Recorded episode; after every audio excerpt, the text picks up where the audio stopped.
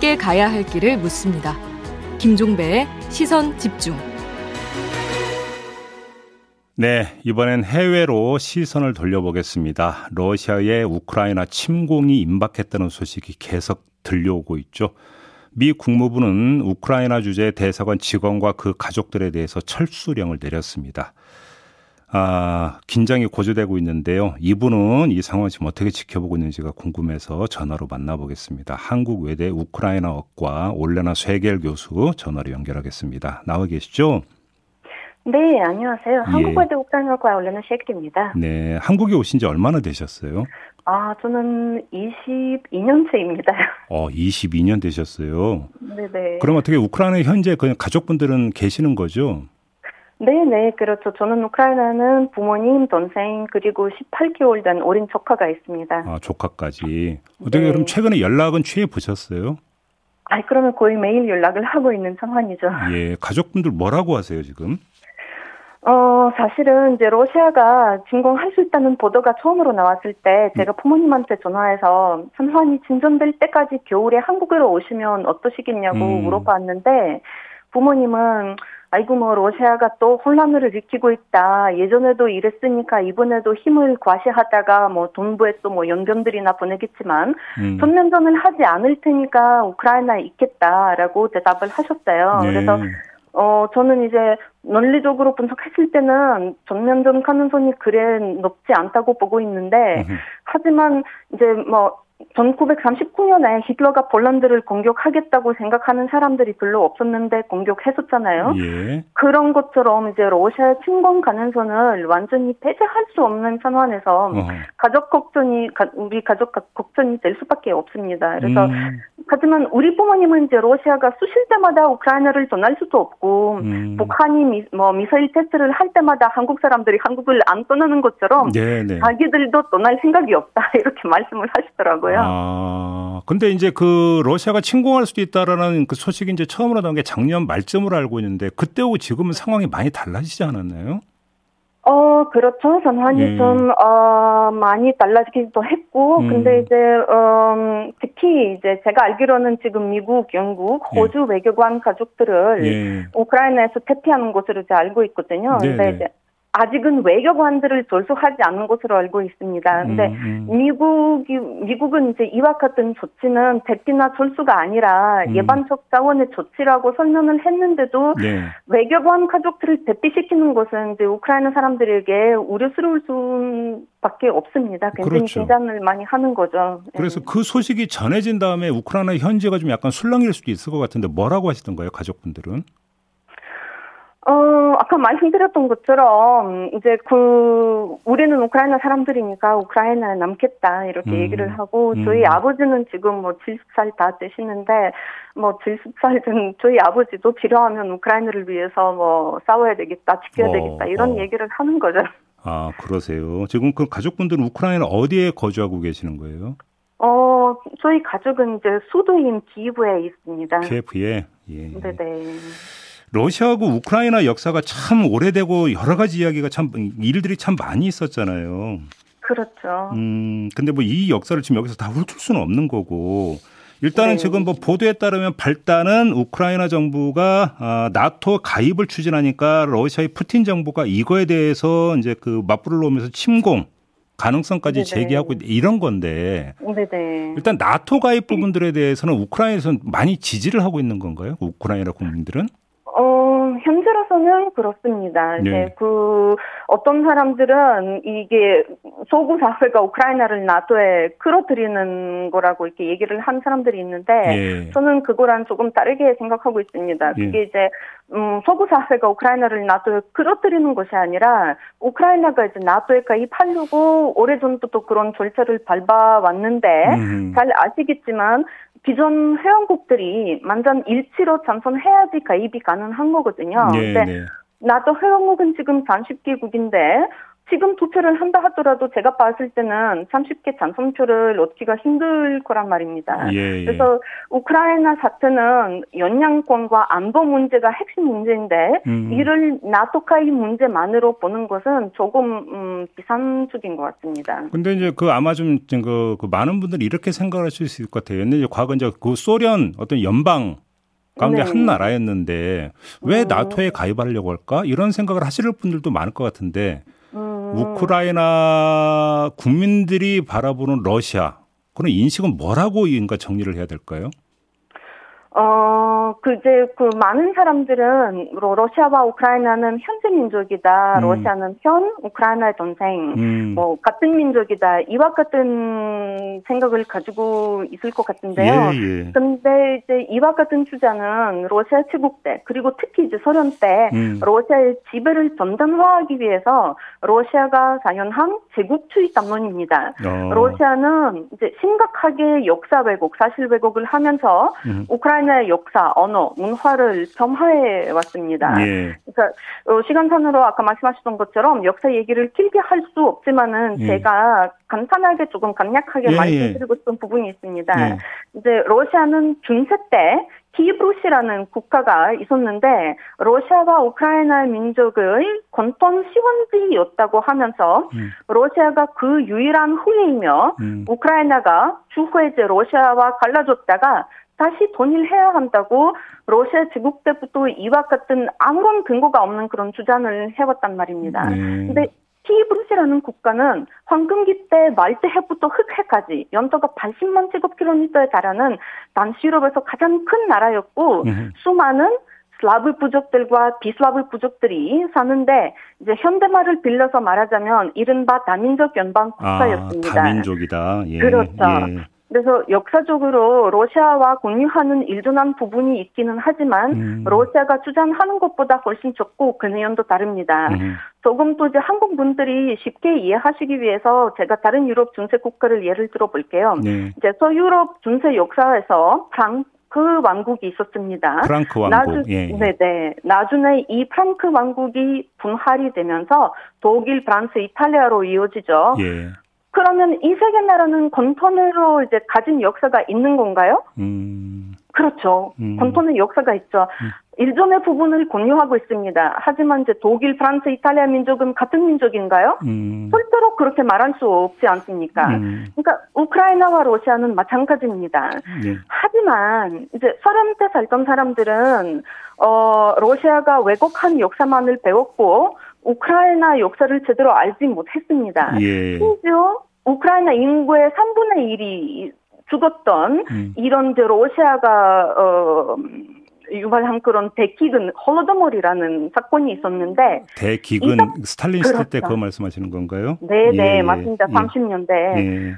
그 사건에 대해서도 알지 못하는 겁니다. 어. 이런 러시아는 이런 역사를 지웠기 때문에 음. 사람들한테 알려주지 않았기 때문에 모르고 있는 겁니다. 음. 그래서 이제 우크라이나 사람들 중에 나이 많은 사람들 중에 아직도 러시아는 우리의 현이다, 현대 민족이다, 음. 현재민족이다 이렇게 이제 말하면서 어. 러시아가 우크라이나를 절대로 공격하지 않을 거다. 음. 아니면 공격한다 하더라도 그거는 우리를 악한 미국이나 악한 유럽으로부터 우크라이나를 지키기 위한 것이 그런 것일 거라고 네. 믿는 사람들이 조금 있습니다. 아. 하지만 이제 세대가 바뀌면서 그런 음. 사람들이 자연스럽게 좀 줄어들고 있고 특히 이제 2013년 이후에 대부분 우크라이나 사람들의 러시아에 대한 태도가 많이 바뀌었죠. 음. 러시아는 이웃 국가지 현재 국가는 아니다. 음. 러시아를 늘 경계해야 한다. 음. 우크라이나의 국력을 비워야 한다. 뭐 이런 생각을 많이 하게 되었죠. 물론 뭐 러시아가 이제 전면적으로 침공을 안 하는 게 가장 좋은 시나리오이기는 한데 만에 네. 하나라도 그렇게 한다면 네네. 우크라이나가 독자적으로 그 침공을 막아내는 것은 역부족이지 않느냐. 국제사회는 일단 이렇게 보는 것 같은데요. 그러면 우크라이나 음. 국민들은 예를 들어서 여기서 나토가 개입해 들어가기를 지금 바라고 있는 겁니까? 어, 바라고는 있을 수는 있지만 예. 사실은 우크라이나 사람들은 이제 지금 잘 아시겠지만은 미국, 뭐 영국, 에스토니아, 라트비아 등 나라들은 우크라이나한테 이제 그 어, 군사 지원품들을 보내고 있는 상황이지 예, 않습니까? 예, 예. 근데 이제 우크라이나 국민들은 그런 어, 지원을 굉장히 이제 고맙게 생각하고 있으면서도 예. 전쟁이 발발할 경우는 미국이나 유럽 국가들은 병력을 투입하지 않을 거라고 생각을 하고 있으면서 음. 우리나라를 우리가 지켜야 한다라고 음. 생각을 하는 겁니다. 그래서 아, 예. 음, 특히 이제 국경 지역의 국민들은 긴장할 수밖에 없는데 예. 뭐 도시 판호를 준비하는 자원자들이 있고 어. 그런 사람들이 있는가 하면 또 러시아 공격 가능성을 끝까지 부인하는 사람들도 있습니다. 음. 음, 하지만 이제 전반적으로는 굉장히 암울한 분위기죠. 그래서 예, 이제 예. 민변대는 국경 지역뿐만 아니라 수도 키브를 비롯한 모든 어. 우크라이나 도시에서 훈련을 하고 있고, 음. 어, 미국 등 국가들의 군사 지원에도 불구하고 아시겠지만 러시아는 군사적으로는 우크라이나보다 훨씬 더 강하다는 것은 사실입니다. 그래서 특히 고, 공군이란 해군이 말이죠. 음. 음, 그래서 앞으로도 지속적인 지원이 굉장히 중요할 것 같고요. 근데 우크라이나 사람들은, 어, 그, 나토나 유럽은 병력을 도입하지 않을 거다라고 음. 생각을 하고 있습니다. 알겠습니다. 아무튼 가족에 대한 걱정이 참 많으시겠어요, 교수님. 네, 그럼 말씀 더 하세요. 네. 아휴, 알겠습니다. 자, 오늘 말씀 여기까지 들을게요. 고맙습니다. 네, 감사합니다. 네, 지금까지 한국 외대 우크라이나어과 올레나 쇠결 교수와 함께했습니다.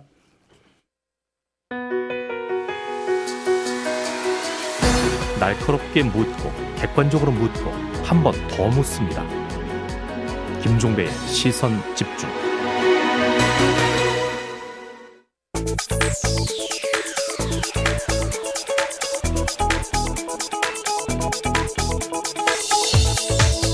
네, 매주 화요일에 만나는 정치 견제학 시간입니다. 국민의힘의 김재원 최고위원 모셨습니다. 어서 오세요. 안녕하세요. 최고위원님께 여쭤볼 게 너무 많아가지고 뭐부터 여쭤봐야 될지. 일단 제가 이거 잘 몰라요. 이거부터 여쭤볼게요. 최진석 국민의당 상임선대위원장이 어제 홍준표 의원 찾아갔잖아요. 네. 홍준표 의원은 또 안철수 후보에 대해서 덕담을 했던데 네. 이 장면 어떻게 지켜보셨어요? 소감이 어떠십니까? 근데 이제 홍준표 의원 입장에서야 뭐그 어, 정치인이 음. 그것도 어쨌든 국민의당에 어, 고위직에 있는 분이 찾아오면 덕담하고. 뭐 할 수 있죠. 아, 그래요? 네. 그냥 그 의례적 덕담 수준이다 이렇게 보시는 겁니까? 최진석 위원장은 왜 찾아갔을까요? 홍준표 의원은. 음, 정치권에서는 사실 그 뭐 대선 때든 어떤 때든 그 뭐 여러 가지 목적이 있어서 찾아가고 또 상대는 그에 대해서 뭐 좋게 받아주는 것이 맞지 문전박대할 필요는 없거든요. 음. 이제 뭐 어, 말씀하시는 취지는 아마 홍준표 의원께서 뭔가 다른 결행을 하실 수 있지 않을까라는 그런 취지인 것 같은데요. 사실 홍준표 의원께서 늘 말씀하시는 것이 어, 20, 20몇 년, 저, 정치 생활 동안에 당을 떠나지 않았다. 음. 어, 자진해서 내가 떠난 적이 없다. 그것을 자랑으로 여기시는 분이고, 그게 정치적 자산인데, 음. 또 스스로가 뭐 보수 정당의 적자다. 이렇게, 어, 말씀하시는데, 뭐, 그, 안 움직일 거다. 예, 움직일 가능성 저는 뭐 전무하다고 봅니다. 출당시켜달라고 했잖아요. 출당시킬 계획은 없으십니까? 그거는 불가능한 이야기고요. 또 그럴 가능성도 전혀 없고 아마 그런 의사도 전혀 없겠죠. 결국은 이제 그 윤석열 후보와 이제 단독 회동 이후에 이제 문제가 불거진 거잖아요. 네. 정리가 어떻게 된다고 생각하세요, 이 문제가? 그다음에 아니면 지금 정리가 됐다고 생각하세요? 그러나 이제 어 홍준표 의원께서도 역할을 할 수 있는 공간은 아직도 많이 남아 있거든요. 음. 어 그런 그런 역할을 하실 수 있도록 또 여건을 만들어 주는 것 그것이 또 어, 필요할 수 있습니다. 근데 저렇게까지 홍준표 의원을 뭐 그 당원의 자격이 없다 이런 이야기까지 나온 판에 무슨 역할을 주문할 수 있는 겁니까 당에서? 근데 이제 그, 그, 한 가지 사안에 대해서는 뭐 그렇게 볼 수 있는데 음. 또 변하는 환경에서 음. 또 홍준표 의원께서 어떤 역할을 하시려고 하면 음. 그에 맞춰서 또 어, 여건을 만들어주는 것이 뭐 당연한 도리라고 봅니다. 근데 김건희 씨가 또 홍준표 의원도 굿했다고 해버리는 순간 오히려 더 나빠지는 거 아닙니까? 그게 뭐 저 뒤에서야 뭐 나라님도 욕하는데 뭐 그거 가지고 뭐 그래 따지면 홍준표 의원님도 뭐 저 남 듣지 않는 데서는 뭐 얼마나 또 여러 가지 말씀하셨을 수그 있잖아요. 문제는 남이 장 들- 파장이죠. 그러니까 중요한 건 듣지 않는다는 게 중요한 거죠. 이번에 들었잖아요. 그게 문제인 거죠. 그런 것이 이제 저 뭐 어떤 이야기를 했는데 외부로 나가고 그것이 이제 일반에 알려지면 산- 상당히 곤욕스러운 상황이 될 수 있는데요. 뭐그 수준이죠, 뭐. 그러니까 이야기가 자연스럽게 걸로 가버렸는데 김건희 녹취록 흘린 있잖아요. 사람이 나쁜 사람이지 뭐 어떻게 보면 됐고 하여간 김건희 녹취록이 지금 별로 데미지가 없다고 보니까 자체 분석을 하고 있어요. 어떻게 보세요? 근데 일반적으로 그렇게 이야기하는데 저는 뭐 꼭 그렇게 볼 수는 없고요. 오. 이런 것이 당연히 없는 것이 훨씬 낫고 어, 물론이죠. 예. 또 이미지에 손상을 입힌 건 사실이죠. 다만 지지율에 어떤 변화가 있느냐를 음. 본다면. 이런 것은 그 유권자의 선택에 큰 영향을 어, 주지 않는다는 것이 역사적으로 항상 좀 어, 증명이 된 경험적으로 증명이 된 것이거든요. 보통 그 후보자 본인이 아니라 배우자의 문제라면 배우자의 뭐 큰 부정행위 같은 것, 음. 예- 예를 들어 부팽이라든가 네네네. 근데 이것은 인간이 응당할 수 있는 그 일이잖아요. 뭐 누구든지 벌어지는 일이고 어떻게 보면 피해자 성향 성격이 있거든요. 상대가 악의적으로 접근하고 어 유도해서 어떤 말을 하게 하고 그것을 어 또 공개적으로 어 그 터뜨려서 망신을 주고 하는 과정에서 어 일어난 일이기 때문에 이것을 가지고 유권자들이 그 후보자를 결정하는데 판단하지는 않는다는 거죠. 근데 이제 그 반대쪽에서는 이렇게 생각을 하는 것 같아요. 이제 그 녹취록 지금까지 공개된 내용을 좀 종합을 하면 네. 내가 권력을 잡으면 뭐 네. 어떻게 하겠다 이런 발언 하나와 네. 무속 논란이 계속 불거지고 이 두 가지를 결합을 하면서 결국은 최순실 대자뷰 이런 네. 이야기를 한단 말이에요. 그래서 뭐 김순실 이런 지금 네. 신조어까지 나온 거잖아요. 네. 이런 어떤 그 프레임이라고 해야 될지 인식이라고 이런 건 어떻게 받아들이세요? 그러니까 이제 그런 그런 악의적인 프레임을 씌워서 음. 일반 국민들에게 나쁜 인상을 주고 그걸 음. 통해서 윤석열 후보자에게 타격을 가하려고 하는 것인데 음. 그것이 별로 성공하지 못한다는 거죠. 왜냐하면 음. 이런 류의 이야기를 저 민주당은 선거 때마다 했거든요. 그리고 일종의 말하자면 자신들의 세계관이 또 있어요. 그 우리나라 특히 민주당 쪽에 뭐 어, 선거에 좀 참여하는 분들은 자신들이 생각하는 나쁜 어떤 모습을 만들어 놓고 거기에 자꾸 뒤집어 씌우려고 하는 경향이 있거든요. 그런데 그것이 결정적으로 무슨 근거가 있거나 입증되지 않는 것을 가지고 네. 네. 어, 마치 뭐 옛날에 말하는 삼인성호라고 해서 세 사람 혓바닥이 호랑이도 만든다는 것처럼 음. 이 계속 떠들면 실제로 국민들이 그렇게 가지 않을까 하는 것으로 사실 선거운동에서 늘 그렇게 해왔거든요. 근데 우리 국민들은 과거에 이제 김대엽 사건 이후에 음, 김대업. 예, 네. 그런 구체적인 부패 사건이 있었다고 하면 그것이 이제 예, 그때 당시 국민들이 사실은 좀 속은 거거든요. 근데 그 이후에 벌어진 어, 그 선거 과정마다 이런 일이 많이 있었는데 최근에 보면 어, 서울시장 보궐선거 당시에 무슨 생태탕 논란 음. 이런 것도 크게 표심에 영향을 미치지 않는 것이 바로 민주당이나 이런 저 어, 그분들이 생각하는 선거의 프레임이 작동하지 않는다는 거죠. 제가 보기에는. 아, 그렇게 보시는 거. 네. 근데 지금 지금 이 김건희 씨에 대해서, 대해서 하는 여러 가지 예, 논의도 사실은 자기들의 자가 발전이에요. 그리고 예컨대 정작 김건희 씨는 나는 무속인을 가까이 하지 않는다. 왕자 써준 것도 동네 할머니다. 그리고 뭐 그런 표현까지 하잖아요. 내가 더 잘한다는 거죠. 내가 더 도사인데 무슨 무속인한테 물어보냐고. 잠깐 그러면 여기서 어제 열린 공감 TV가 또 공개한 게 그 건진법사 전모 씨 있잖아요. 네. 전모 씨 명함을 입수했는데 코바나 컨텐츠 고문 명함이더라. 네. 이걸 또 그 공개했는데 이건 어떻게 그럼? 근데 제가? 알기로 뭐 그 회사가 뭐 네. 어느 정도 규모인지 모르겠는데 직원이 많아야 두세 명 정도 있는 네. 그런 기획회사라는데요. 네. 무슨 뭐 대기업도 아니고 무슨 무슨 뭐 직원 두세 명 회사의 고문이라면 그게 무슨 의미겠느냐. 음. 뭐 예를 들어 그런 사람들이 행세하려고 음.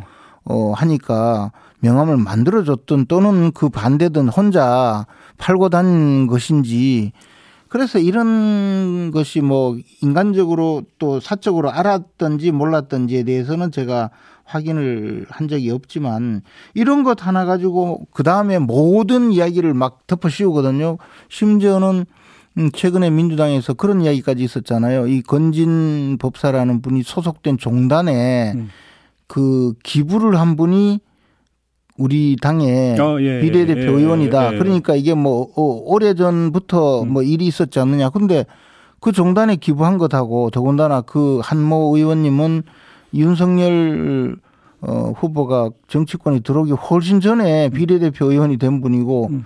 그거보다 훨씬 전에 기부를 했는데 그게 무슨 관계냐는 거죠. 이런 식으로 막 마구 덮어 씌우니까 근데 잠깐만요. 신빙성이 없는 거죠. 일단 이 명함으로 다시 돌아가면 네. 만들어줬다고 보는 게 상식 아니겠어요?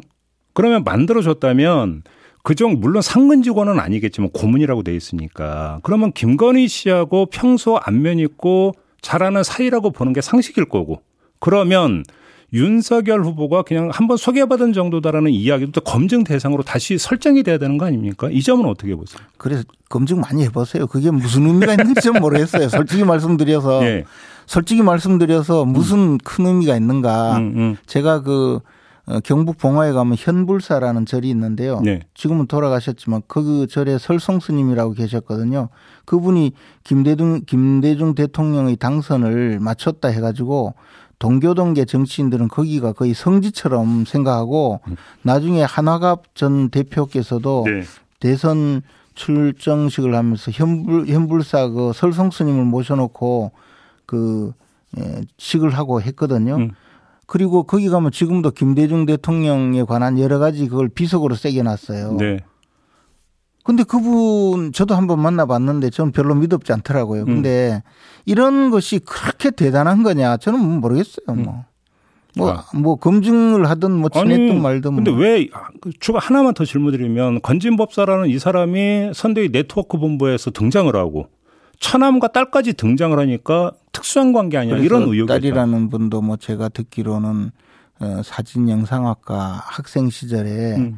어, 전시 그 현장에 와서 자원봉사를 하면서 음. 일종의 학교 과제처럼 음. 그렇게 했다는 건데 그게 몇 년 전의 이야기인데 저는 그게 또 무슨 큰 의미가 있느냐. 음.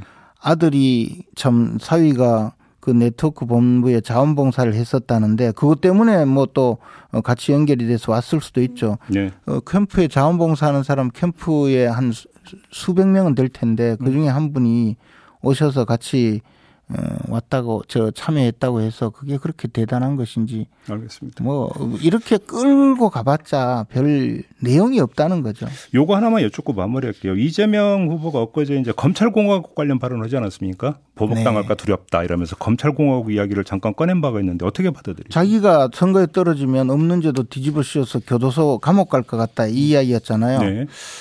뭐 대장동 사건으로 그 이미 대장동 사건으로 여러 가지 문제가 있었고 그 외에도 뭐 무슨 조폭 관련설 또어 변호사비를 대납했다는 그런 뭐 이야기부터 계속 지금 나와 있는 것만 해도 한정이었거든요. 근데 검찰이 수사를 하지 않으니 선거에 떨어지면 어 그런 수사가 되고 그것이 나에게 어, 미쳐서 내가 교도소 갈 것 같다라는 뭐 그런 합리적인 본인의 정과 사범으로서 느끼는 음. 경험적으로 정과 사범이 느끼는 음. 합리적인 공포감이 아닐까. 음. 그리고 그 점에 대해서 이야기를 했는데 어, 우리 당은 도둑이 재발 절일 절이다고 이야기했잖아요. 저는 음. 그냥 형사처벌을 여러 번 받으신 이재명 후보자의 합리적인 경험적 공포감이라고 생각합니다. 경험적 공포감이다. 네. 시간이 한 1분 남아서 그럼 보충 질문 하나 드리면 시사인에서 그 윤석열 후보의 발언을 그러니까 텍스트 분석을 해보되 응징이라는 말이 그렇게 많이 나왔다고 네. 하는데